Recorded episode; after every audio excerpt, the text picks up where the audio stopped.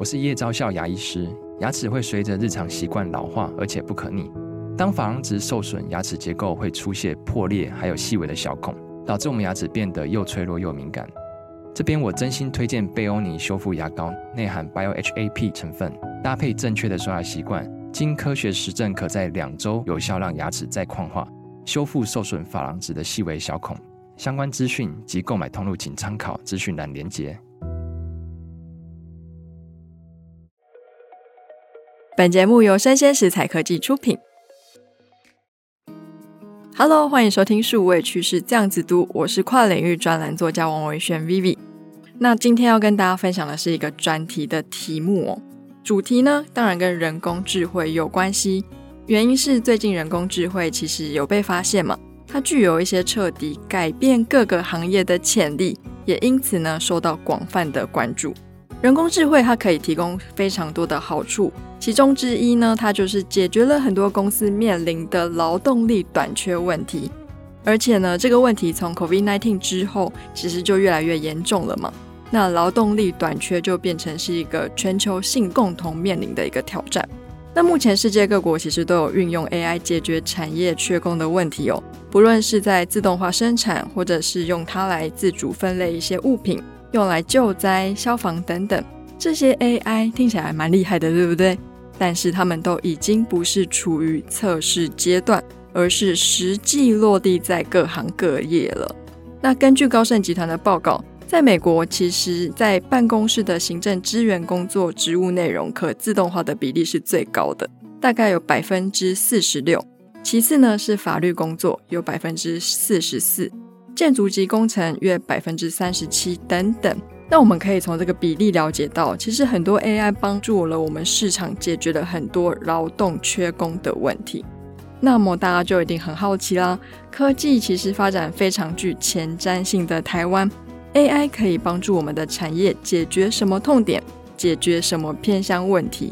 那这个专题呢，我们特别邀请到了资策会产业情报研究所的策略总监张维诗来到现场，跟我们聊聊，到底 AI 帮台湾做了什么事情。那我们请总监跟大家打个招呼吧。嗨，Vivi，线上各位观众，大家好，我是资策会产业情报研究所策略总监，我是维师。是，那我们请总监稍微介绍一下您这个所的职位到底是负责什么样的事务？呃，我在资策会大概服务十年，那近年来看着就是资讯不断从像四 G 到五 G 不断的演进哦，那现在到 AI 这个部分。那这两年的时候，我比较投入的像是在执行经济部技术司的一些计划。那这个计划它主要是比较像是幕僚政策计划，它是在收集可能法人做的各项的研发技术，然后再针对法人这些技术在场域上的验证，做一些收集跟研析哦。当然，刚刚有提到很多 AI 的应用哦，那就有包含在这里面。是，那其实我们台湾是科技大岛嘛，那可是全世界的科技，其实我们是跟着美国在哎前面发号施令，看看方向在哪里，我们做什么。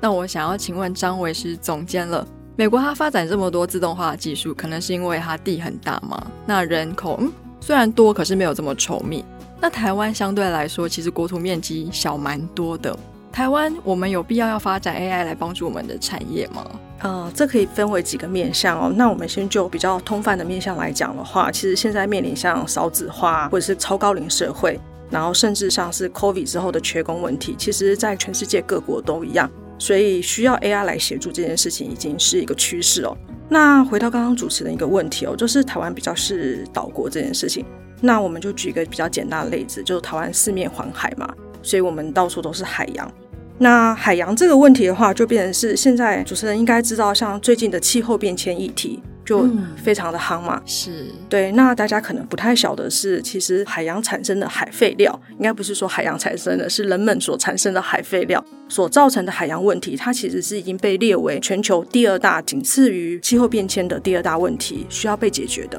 所以其实像台湾在四面环海这样子的环境之下，或多或少就充斥着这些所谓的海废的问题。是，那实际上我们用什么样的技术去协助这些海废的处理啊？其实，如果就 AI 来讲的话，有几种方式啊，应该是这样讲：海废料要如何让它消失这件事情，我们可以想想看。大概第一个就是希望它自然分解嘛。嗯，那在自然分解上面的话，可能经过统计来看，它大概要上百年，可能五六百年以上。因为现在的海废料大概是超过了一千两百七十万吨左右，这是有统计出来的哦。那第二个，那我们就想想看，可能会是由一些海底的生物啊，包含之前可能海龟很惊悚的画面嘛，然后还有一些海鸟啊，或是鲸鱼、鲨鱼这一些，他们就把它吃下肚了。那这个就是还蛮残忍的啦。那另外一种方法，我们可能就是用人为的处理部分。那人为处理话，就会很需要像是 AI 的协助了。那在这里的话，我们可以提到，就是像资策会这边，我们有技术团队有做了一些技术来针对这件事情来做一些研发。为了要解决大量的海废弃的问题哦，那在经济部技术司的支持之下，其实资策会有投入 AI 加上 IoT 的技术，然后来做的一项所谓的海洋废弃物即时影像辨识技术哦。那在这个部分的话，它其实如果以比较原理原则来跟大家解释一下的话。首先，它当然就是要做一个 AI 模型去模拟这件事情哦，所以它会先在渔港附近装那个所谓的鱼眼镜头，那它其实就要做影像辨识的部分，然后接着呢，它会再做一些 AI 的模型建立哦。那在这个部分的话，它可能有云端跟雾端哦。那在雾端的部分，它是在做所谓的影像即时的推论引擎，它能够辨别所谓的海废料的种类啊、数量或是位置。然后最后呢，它才会去搭配所谓的 GIS，就是所谓的地理资讯系统，然后来及时的定位、通报这些所谓的管理单位，然后去做一些垃圾的收整这些问题。对，因为其实大家可以想象哦，就是海洋这么大，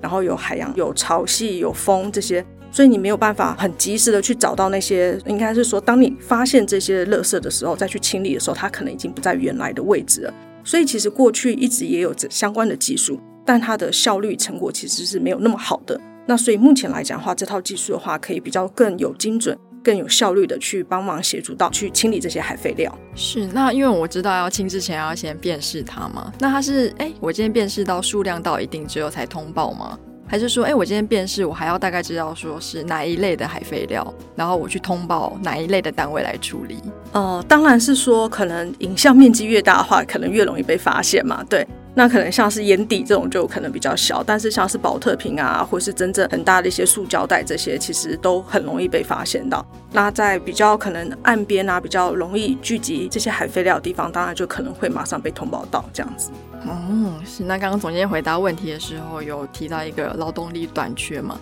那其实 AI 刚出现的时候，很多人会担心的第一个问题是 AI 会不会取代我们的工作？但是其实 Google 的前 CEO 前阵子受访的时候，他有说到。全球都面临少子化嘛，然后也加剧了城乡人口分布不均，人口外移其实让各行各业、各方或是全世界的各地，它的产业都发生了一些结构性的改变。而且台湾有听说，像我们也好像南北分布也不是这么均匀嘛，像之前不是很多什么北漂青年吗？南部很多传统产业好像会开始哎找不到人做，找不到年轻人接棒。那不知道 AI 有没有办法用在这一块的协助跟辅助呢？对啊，Vivi 说的没有错。那其实台湾在现在就是少子化，还有人口外移是非常严重哦。尤其是我们就要迈入所谓的超高龄社会了。那很多产业，尤其像中南部，它是农渔业为主哦。那还有像是纺织等等，那这些都是需要经验传承的哦。那以养殖业来讲，可能在一个渔场里面的鱼虾这种活体的存活率，它非常仰赖这些所谓的经验值的传承哦。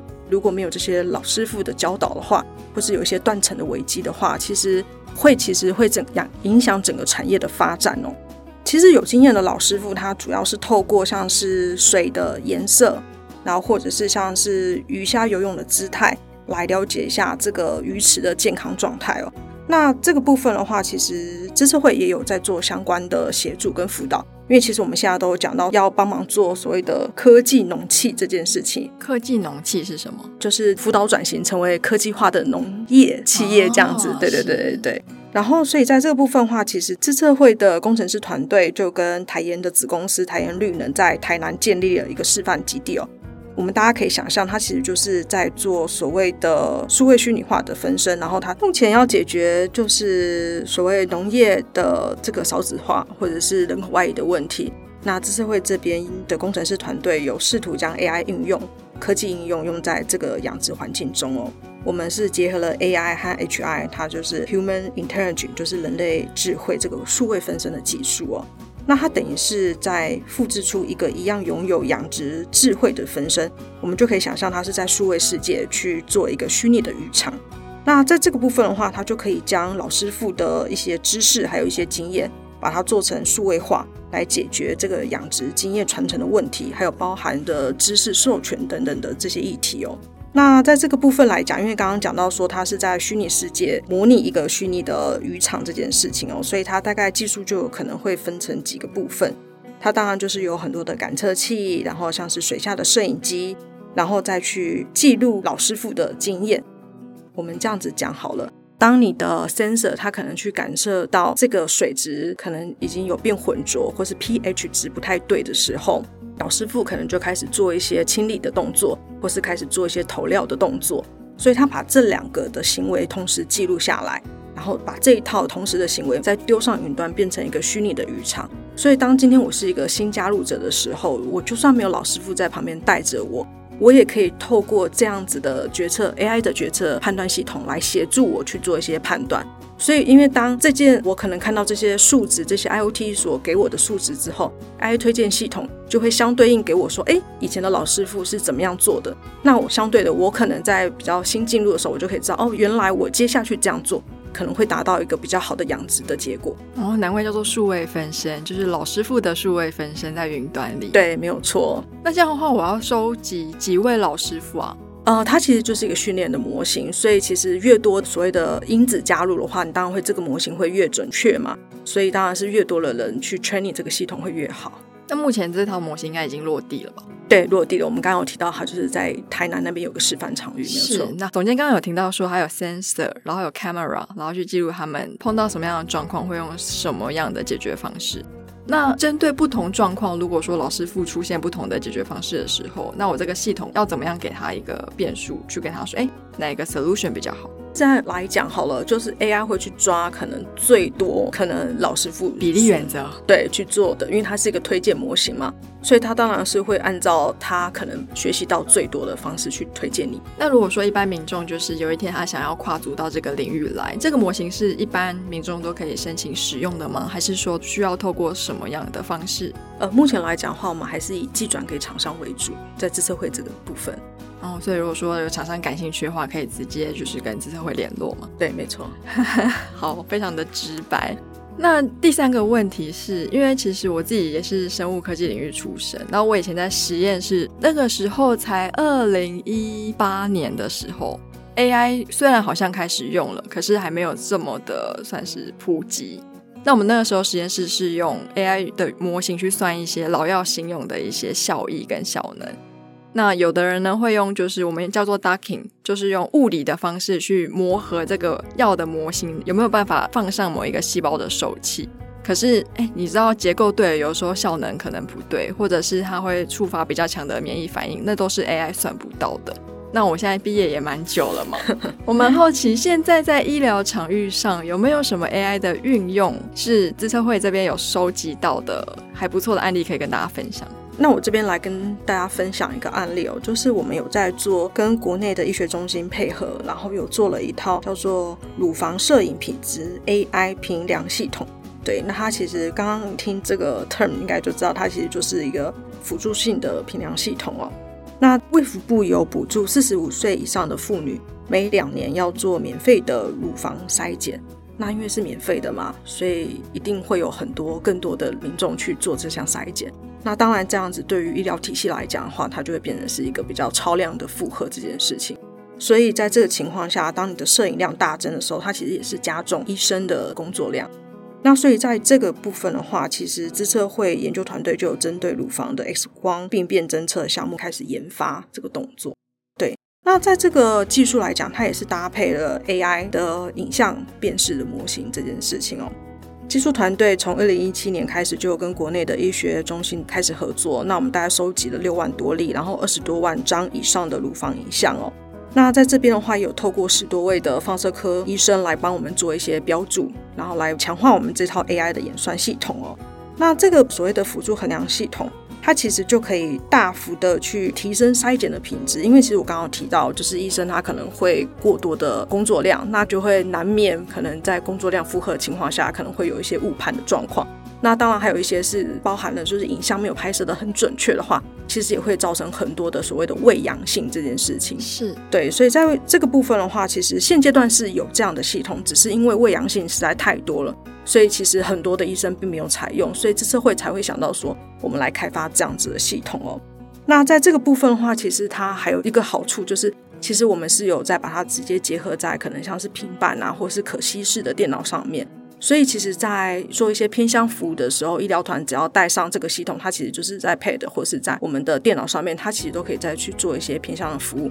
那在做这些影像摄影的时候，我们就可能不需要因为可能影像的拍摄错误啊，或是不正确，再重新把这些病患给叫回来，或是有过多的所谓的错误的资讯这样子。对，这一套系统是在拍照的时候，它会有一个辅助的，算是功能提示吗？因为我们以前在做运算的时候，其实碰到最大的问题是格式不一，或是档案 format 不一的时候，它会很难去判读，可能拍的角度有一点点不一样就不对。那目前这套系统它配合的往下游的这些医院跟医师或是医学中心，他们在拍照取得这些照片是有一个 SOP 了吗？嗯，对，其实这套 AI 系统它会告诉你说，有一些可能你们的乳腺没有全部拍到，它可能就会有一些提示。然后包含可能中间拍摄的时候有晃动啊，影像的模糊。那在这个部分的话，AI 就会给予比较多的提示的动作。那我们就可以再做一些重拍啊，或者在一些补拍的动作。那就是会降低所谓的影像的不良率，然后再把病人所重新抠回来，就是再做一次的状况。哦，是，那确实还蛮能服务到偏乡。尤其像偏乡，有的时候医疗设备可能并不是这么的好，或者是整个整体的 SOP 没有建立的这么健全。如果说用这套系统的话，我就至少可以得到一个我的 SOP 非常一致化的结果。对，没有错。而且刚刚我提到说，其实市面上已经有这套相关的系统，但是。嗯其实资策会在研发这套系统的时候，后来有得了两个大奖了。是在去年的时候有得了 RD 一百，那这个算是所谓的科技界的奥斯卡奖。是。那在前年的话是有得到爱迪生发明奖。嗯。所以其实这个是对于不论是所谓的偏向，或者说对于这种医疗行为的话，其实都是蛮大的帮助。那目前如果说民众他也可能四十五岁以上，然后他也想要做乳癌的筛检，那去哪一些医院他可以得到这套服务系统呢？目前已经有跟高雄荣民总医院、马街纪念医院和花莲慈济医院都合作了。那像这样的系统训练出来的模型，它只适用于台湾地区吗？还是说其他国家也可以使用？嗯、呃，目前来讲的话，因为我们大概收集到的都还是台湾的影像，应该是说，因为其实您学医疗的应该也会知道，它可能会根据从不同会有一些法规，对，然后包含可能不同种族的人。大家都会有点不一样，对对对对对，所以目前来讲，我们的资料的 trainer 还是以台湾可能的资料为主，这样子。当然，未来只要就是能够收集到全球各地其他的影像资料来 training 这套 AI 系统的话，我相信它可以推展到全球各国使用没有问题的。是，不过届时是不是也需要国外的放射师来一起帮大家标记说，因为可能哎，我们种族不一样，有的时候它病变的不管是位置或者是它的表征会不太一样。哎，对，当然没有错。哦，所以其实我们的 AI 已经默默的算是侵入我们的生活，侵入蛮深入嘞。从我们的偏乡，然后到海洋，到我们的医疗诊断，其实都可以看到我们 AI 的踪迹。没有错，现在决策型的 AI 应该算是大放异彩了。对。不过现在感觉起来好像 to B 端的稍微比例比 to C 端的高一些。对，因为在做一些决策型的判断的时候，当然可能还是以产业界为主啦。那大家可能比较熟知的现在的 ChatGPT 来讲的话，就是可能 to C 端的这个部分的话，就是另另外一套 AI 系统的概念了。对，好，我们今天非常感谢自策会产业情报研究所的策略总监张维诗到节目来跟我们分享这么多产业的实例哦。那我们谢谢总监，谢谢 B B，谢谢线上的观众，拜拜。